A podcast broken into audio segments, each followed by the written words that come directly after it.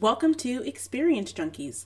On this show, I spotlight meeting and event professionals, global travelers, jet setters, and more to relive the moments we never want to forget. More importantly, we'll attempt as best we can to transport listeners to transformational points in our lives, sharing our observations and emotions behind these stories. By diving into the indelible impact these experiences have had on us, we decode small takeaways about how to be better humans than we were yesterday. On today's episode, I am joined by the lovely Liz Lathan of Hot Companies, and we talk about the business case for emotions in experiences and events, and how we can be proactive about creating those moments, creating emotional connections with our attendees, especially opportunities for serendipity. So I hope you sit back, relax, and enjoy this conversation with me and Liz Lathan of Hot Companies. Welcome back to Experience Junkies. I am happy to have with me here someone that I deem an influencer, if you will, in the events and event marketing and experiential space. Have been a fan for quite some time, so so excited to have her on the show. So please welcome uh, the lovely Liz Lathan. Liz, thank you so much for being here. Thank you, thank you, thank you for inviting me. Awesome. Liz, tell everyone a little bit about who you are and what you do. Absolutely. Well, my name is Liz Lathan, and I am co founder and chief marketing officer for Hot Companies, which is a collection of human centric brands. We have creative and event agency, we have a music venue, we have all sorts of incredible stuff. But we're here today to talk more on return on emotion and the agency side of things and the really fun stuff that we've got coming out.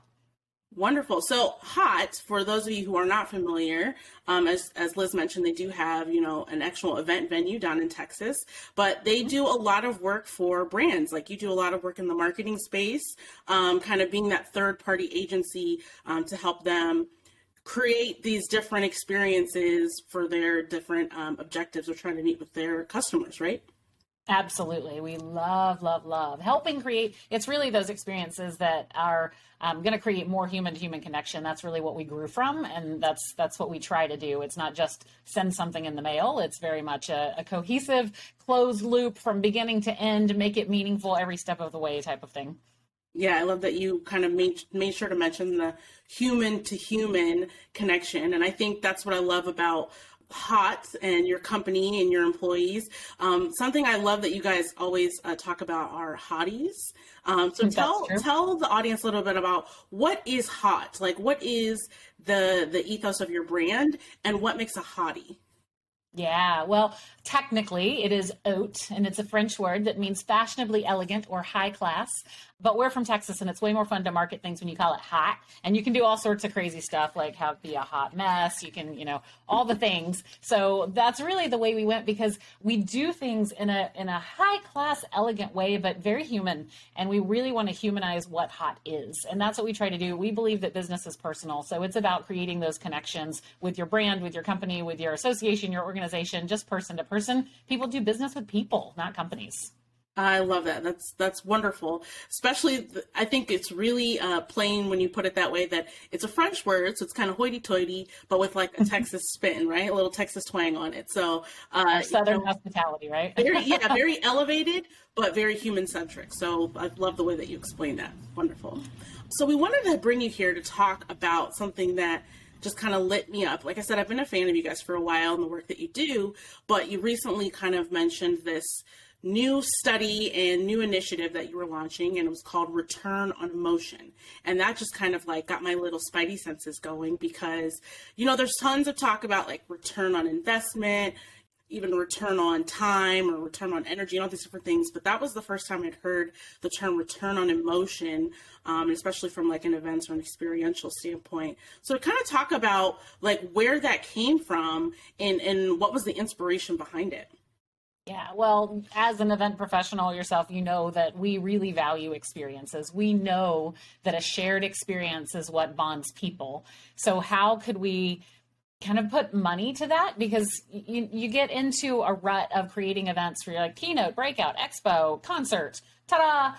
And we really wanted to push beyond that. And why were the events that we were able to put on so successful at creating connections that drove business? And we really didn't know why. We intuitively create these experiences for people, um, but but trying to sell it to a client or sell it to our own internal team for the budget is really we needed a lot more meat behind it, some more analytics. So we crafted a research study throughout 2021, right at the end of year one of the pandemic, when we were still having fun in virtual and we really wanted to pinpoint how could you take a virtual event and evoke an emotion that would create the same connection as an in-person event knowing at that point that we were going to be in virtual at least a little bit longer. So we wanted to craft these virtual experiences and identify which emotions. Everyone hears that you know emotions drive brand loyalty and there was a harvard business study that said 95% of decisions are made based on emotion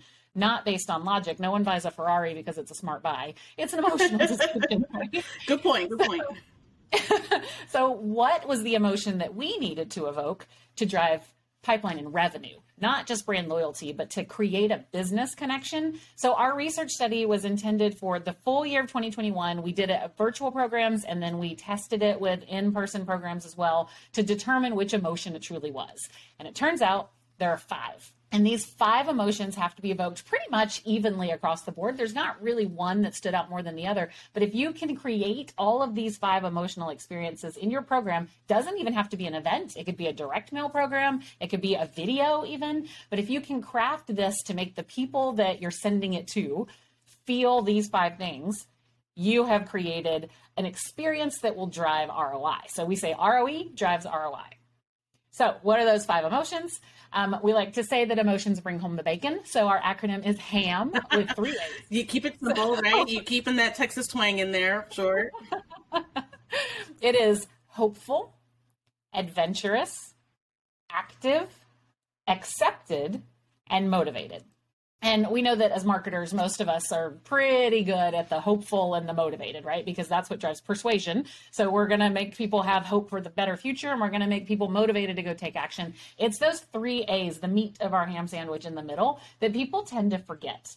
You need a sense of adventure in your programs. You have to make people either step outside their comfort zone or feel like they're going on a journey with your customer that's gone through a transformation, whatever it is, they have to mm-hmm. feel this sense of adventure. Yeah active doesn't necessarily mean that they've got to be climbing a rock wall or doing anything crazy, but being an active participant. So even if you're just doing broadcasts or webcasts or something, find a way to create the surround. And one of the examples I always give is Game of Thrones. I, you know, you might not realize this, but that was not live. that was pre-produced, pre-planned, mm-hmm. and rolled out. And I got really excited that every Sunday night Game of Thrones was coming on. And even though there was no community necessarily around it, but there was activity for me. All my friends that were watching it, we would text each other, "What's going to happen with Jon Snow?"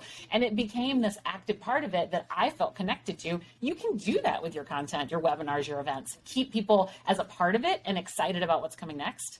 And then one that you recently wrote about on LinkedIn, accepted that's the one that, especially in virtual programs, people forget. You turn on your broadcast, you hit go, and I feel like if I click that little X on the top of my screen, you're not going to notice if I left.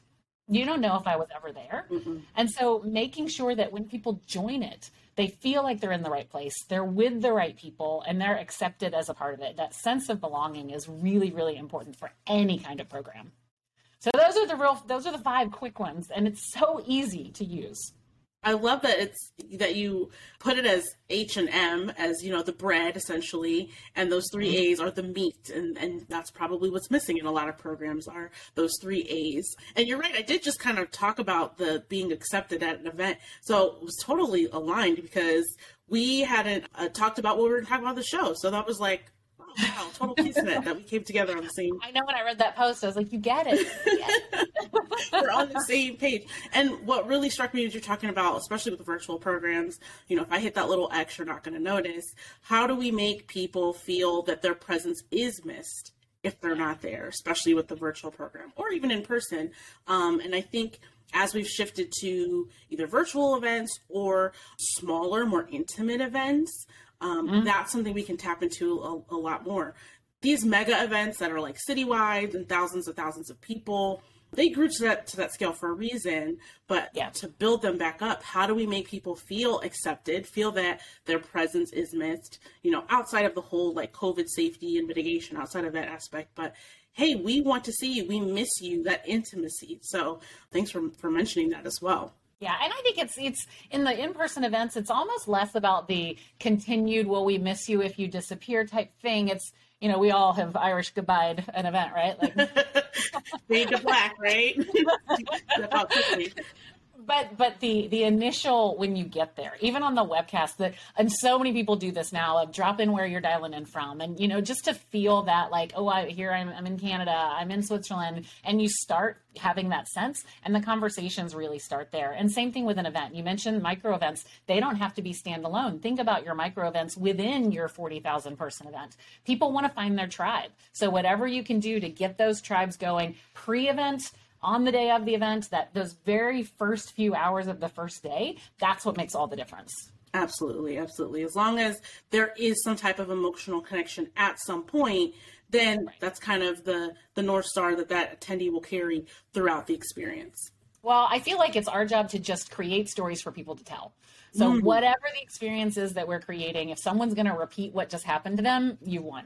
I oh, that's that's so key, Liz, because it's like our memories of the receipts of the experiences that we're having. So if your attendees don't have any stories to tell after, they don't have any receipts to show people, then what right. really was it worth their time? Did they get any return on emotion? So um, exactly, um, that's really. Key. I love that statement. The, what receipts are they showing? That's great.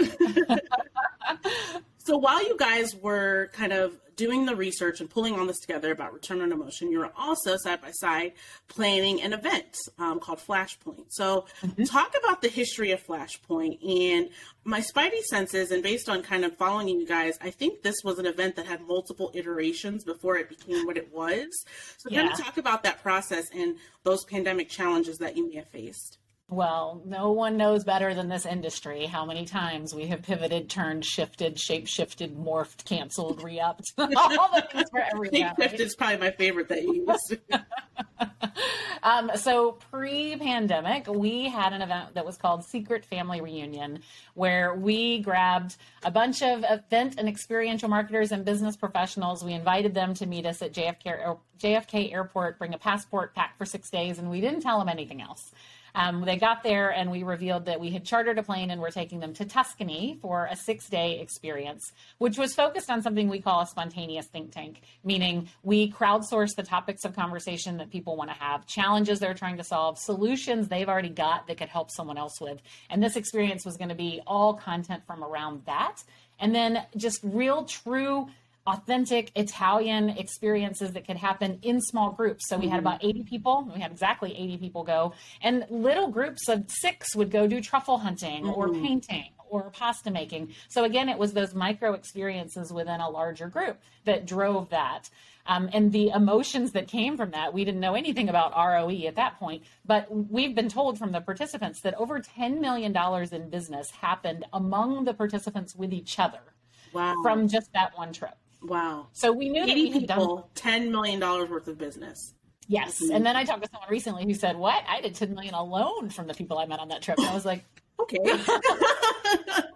we need to update our, our post event statistics. exactly. So knowing that we did something right and trying to figure out what we did was kind of what sparked the ROE thing in the beginning. But so that trip was supposed to be we were going to do it every other year because it takes a lot of effort to do a secret trip. I, can imagine. Um, but when the pandemic hit, people weren't quite ready to not know where they were going. So we were trying to bring it back in July of 2021. We had locked in with the Atlantis, um, who their sales manager that we were working with happened, happened to be on the secret trip with us, and so he helped us bring us bring it there. Nice we didn't normally do these types of experiences in a big hotel, especially something that in my head was just Vegas on the beach. And so it's kind of like, I don't know how this is going to go. It's a very visual representation. I, I, can see it. I mean, I've never been before, and that was mm-hmm. really my impression of it. And so when we got down there to see the space, it's it's humongous. So in Vegas fashion, it's big, um, and it has a casino. But that was the end of how close it was to Vegas. The people at that resort are everything we embody. Mm-hmm. They've been working there for 20, sometimes 40 years, and wow. they will tell you your stories. They welcome you in. They they had everything that we wanted. So we were like, okay, well, we found our place. No one wants a surprise place anyway, so we'll just make this we'll tell people where they're going, and then everything that we do there will be the surprise, and that'll be how we flip it. So that was July 2021. And come May of 2021, people were like, yeah, there's still a pandemic. like, you say. Hmm, interesting. Maybe we won't be traveling internationally yet because nobody could travel internationally. Mm-hmm. So we, we kind of regrouped uh, again and decided that we would move it to January of 2022 and kind of come hell or high water, we were going to make this thing happen because right. we, we had to show a little bit of leadership in the industry, I think, and show that we can do things. And if we take all the right precautions, we loved the idea of picking the Bahamas because the country itself required you to have negative tests to get mm. in. So we didn't have to put that on us as right. event professionals. We were able to leverage the infrastructure of the country, mm-hmm. and they do a really great job of taking those tests. And Atlantis itself also has a rule every 48 hours you have to get tested and turn in those results. Wow. So we, again, just our in the planning process, we thought that that would work out really well for us. That's and a good, then, just quick aside to any planners that are listening out there is if you want to be a little stricter in your protocols than either maybe your attendees or stakeholders, maybe just selecting the venue that's going to kind of fight that fight on your behalf and you're not going to be the uh, security guard you know trying to enforce these policies it's like hey it's out of my hands that's that's bahamas policies that's the atlantis policies i think that's kind of an interesting takeaway there it was great. It helped us on the budget. It helped us on the rules and the enforcement. And knowing that it was, we were able to use so many outdoor spaces. Atlantis obviously has a ginormous convention center and everything, but mm. it's hundreds of acres of beautiful outdoor space. So we were able to do everything outdoors and not even have to worry about it at all. Mask while inside and then spread out while outside. It was perfect. That's lovely. That that sounds awesome. So as you were planning and organizing this conference, like you said, it had multiple iterations over some time. But what was your North Star? Um, and it, maybe it would have been the same as uh, the experience with you know the secret family reunion, which I will say I was hopeful to go on the next one, um, but obviously things changed. Uh, but what was the north star of like this experience has to you know our attendees have to walk away with this or they have to have this emotion or what was the yeah. driving force behind, behind all the decisions you made along you know essentially a two year planning process Hello, Experience Junkies. Thanks for listening to the show. If you are in need of a show host, an event MC, a panel moderator, or speaker, feel free to contact me at deanna at deannacamille.com for more information. I would love to come to your show, your event, or your experience and help set the tone with the emotions and objectives your organization has for your guests. Reach out today for more information on how you can bring the Experience Junkies vibe to your next engagement? Yeah, well, we went a little bit back and forth uh, because we had actually three different companies in 2020, 2021. We had Hot Dokimazo, um, which was the initial initial uh, spontaneous think tank and secret family reunion company, the, the company that did those experiences. We had Hot Rock Creative, which was our creative agency that did client events and client programs. And then we acquired a company called EventWorks out of LA in uh, 2021. And so that was large scale production, incredible programs, really large experiential type things. We brought all three of those together in October of 2021 and renamed, rebranded the agency as just Hot so that we could take all those capabilities, put them under one roof. And so as we were switching the event to be from the secret trip to really be not a showcase of us, but uh, more of a showcase of how we think that we could share with others because it's an easy way to think and to bring people together and keep this as an industry community event. We didn't want to take it over. We wanted to keep that ethos alive. So we switched it to Flashpoint because that is the moment where ideas ignite, right? Flashpoint is where the fire starts. Mm. And we rebranded it. We kept it in January of 2022. And the idea was we want to put in some conversations around some of these experiences that we have been creating and share what we've learned because we've been out there doing a lot of stuff and then keep the spontaneous think tank and keep the surprise element. So while we told people what they were doing, they didn't quite get it until they were there. We said you're going to go behind the scenes of the Marine Mammal Center and you're going to go underground to the aquarium operations and you're going to meet with the bomb dog team and they were like, "Yeah, yeah, yeah, great. That sounds fun." but the experience itself was all the things. So we use return on emotion as a blueprint mapping all of the experiences up against all of those five emotions to make sure we're hitting all of them in the right fashion. So the idea was day one, it's all about acceptance. Mm. I met personally. I met everyone at the airport with pom poms and wow. greeted everyone. so yeah, I was met everyone personally at the airport. That's that's yep. a lot. So that was day one, making sure they felt like they were accepted and belonged immediately. And um, while they waited on the event to begin that evening, we had a cabana set up at the pool beach area where our CEOs hung out there and welcomed everybody for a nice afternoon before the evening. And then as the evening began, we had a, in the Bahamas, they have something called a Junkanoo, which is kind of like a carnival type thing. So we had a Junkanoo parade and a history of Junkanoo and the Bahamian spirit. And so to make them feel accepted in the Bahamas as well. So that was all the day one. Day two was about adventure and active. So the mm. active part was we crowdsourced. We found out what challenges they're trying to overcome, what challenges they've solved and can help each other with sticky notes all over the windows and try to get them because they're creating the content. So that's the active part. The adventure part was we did those behind the scene things. So um, Atlantis is the home of this incredible Blue Ocean Foundation project. They have the, all the dolphins that are part of Dolphin Cay mm-hmm. were rescued from Hurricane Katrina, I believe. Mm-hmm. They have the mammal hospital, marine mammal hospital, where if there's an animal in distress, they get brought there to get worked on and heal and rehabilitated. And so we got to go behind the scenes and see all of that stuff underwater or underground, the aquarium. We had to see aquarium operations, how they acquire the fish, how they heal them, the fish hospital, how they quarantine them and make sure. Like it was so cool. The bomb dog team, no one even knew that there was a canine unit for Atlantis, but that team has been around for about 40 years. Wow. And they only meet the guests when they're taking them down.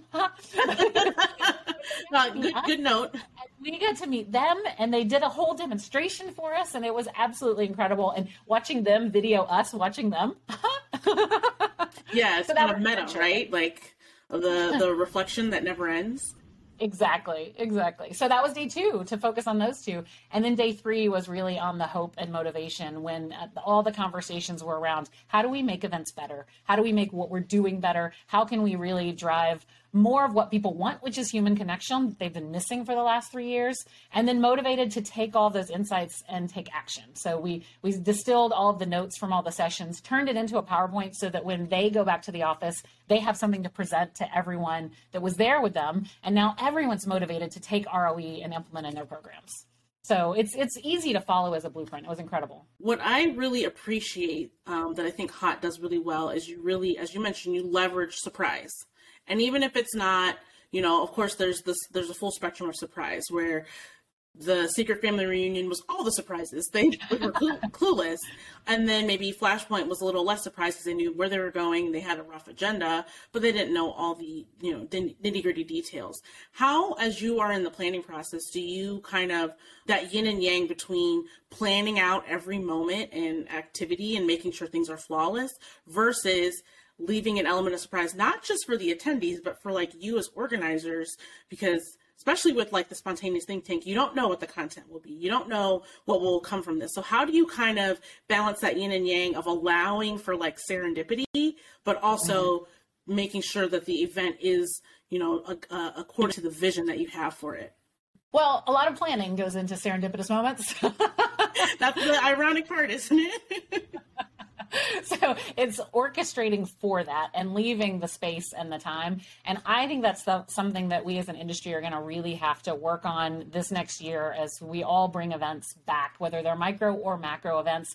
We have executives that just say, we've got all this content and everyone needs to hear it. But you have to mm-hmm. build in the time and the space to let people have those serendipitous moments.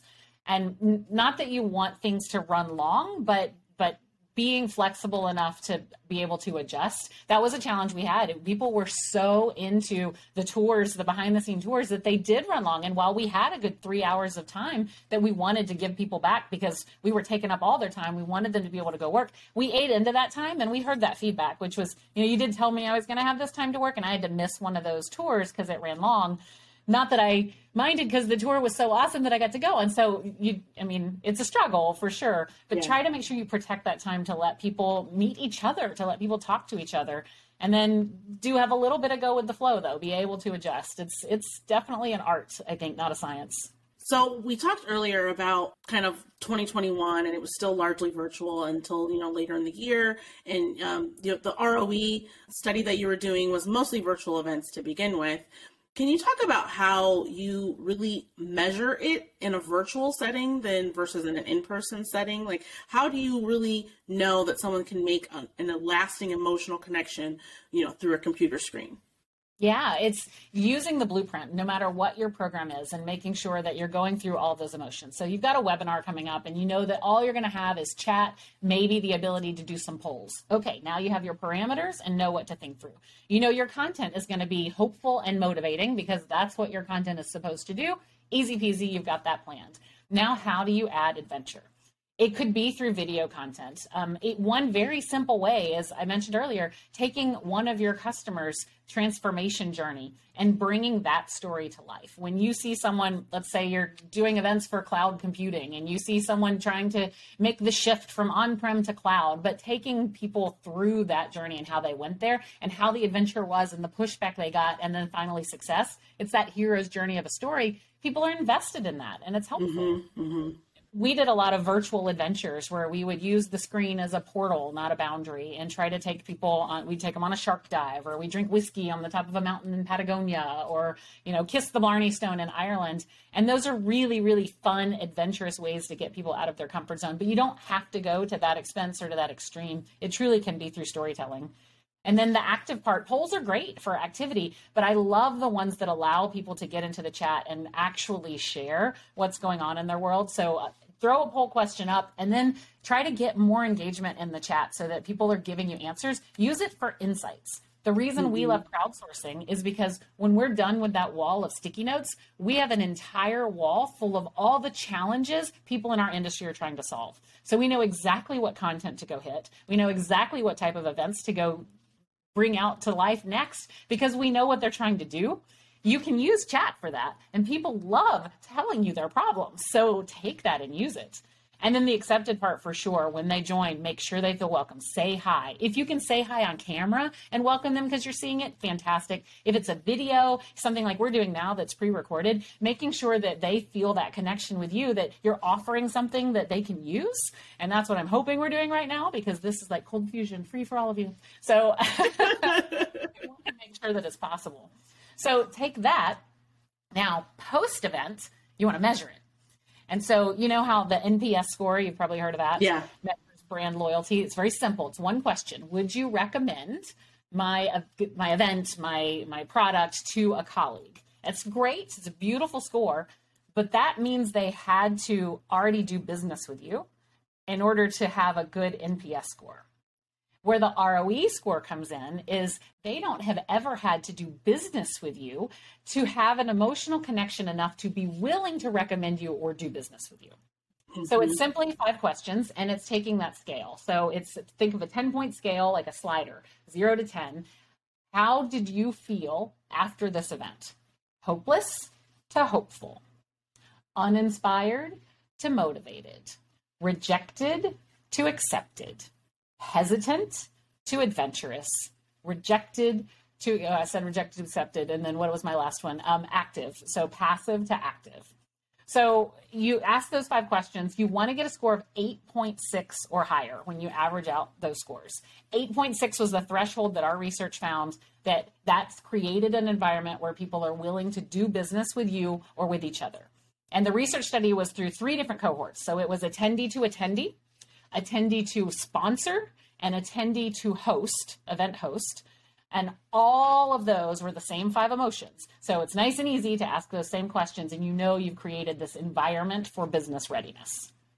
Wonderful. And I like that you kind of closed it with the measurement because, you know, when we're dealing, especially in the B2B world, everything points back to how can you demonstrate the value to stakeholders and a lot of times Absolutely. they just need hard and fast numbers uh, Absolutely. Right? Um, and we can say with flashpoint we had a nine point roe score so with everyone that submitted their surveys now i don't have a solution for making people complete their surveys that is something we're still that's an ongoing uh, own pick here in this industry but but once you get that score now you know because the really it's the marketing teams creating these programs but the sales teams are going to care because no sales guy wants to be given an entire list of leads that came from your cold webinar that they have to reach out to. Hey, saw that you joined the webinar. How'd it go? Like, that's not what they want. What they want are a whole bunch of people when you call them and you say, How was it on the shark adventure that you joined? And they're like, It was so great. They want to have those conversations. The sales team wants to reach out to people that are willing to chat with them.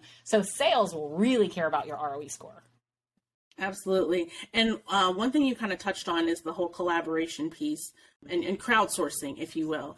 How do event professionals make more of a business case for crowdsourcing? I feel like that's kind of the next step for our industry to have more of that in our experiences. Yeah. So how do they go to their stakeholders and ask for, you know, the support and resources to do more of that? I think it's there are three simple ways you can do crowdsourcing. We do it pretty extreme, which requires an awful lot of faith and trust from everyone involved because we crowdsource on the spot. We take an hour or so to look at the insights and then craft the breakout sessions based on what people want to talk about.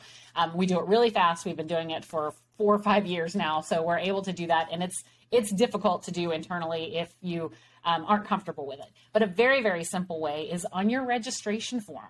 Just ask the question what challenges are you trying to solve right now?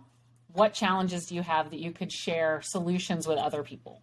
Two simple questions, and that lets you know who's coming to your event that you could even call upon to, to offer some solutions, to offer conversation that you can call on in your audience at the event.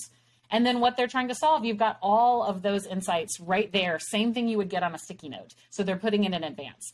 I caution you about using those requests to build your content because you're doing it pre-event depending on how long you're building the content. Sometimes people register and don't show up. We see that virtually 50% or more attrition. So those might not be the people that show up. So be careful if you're doing it that far in advance.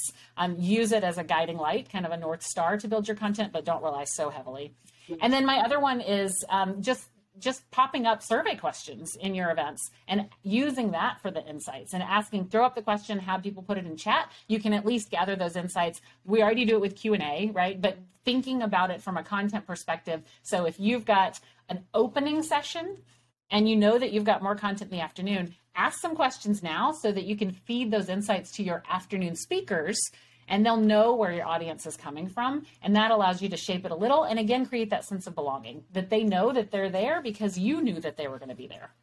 Yeah essentially it's going to help you keep that common thread throughout the story. It's, it's just adding on another chapter and everything is all related um, to where you started on day one.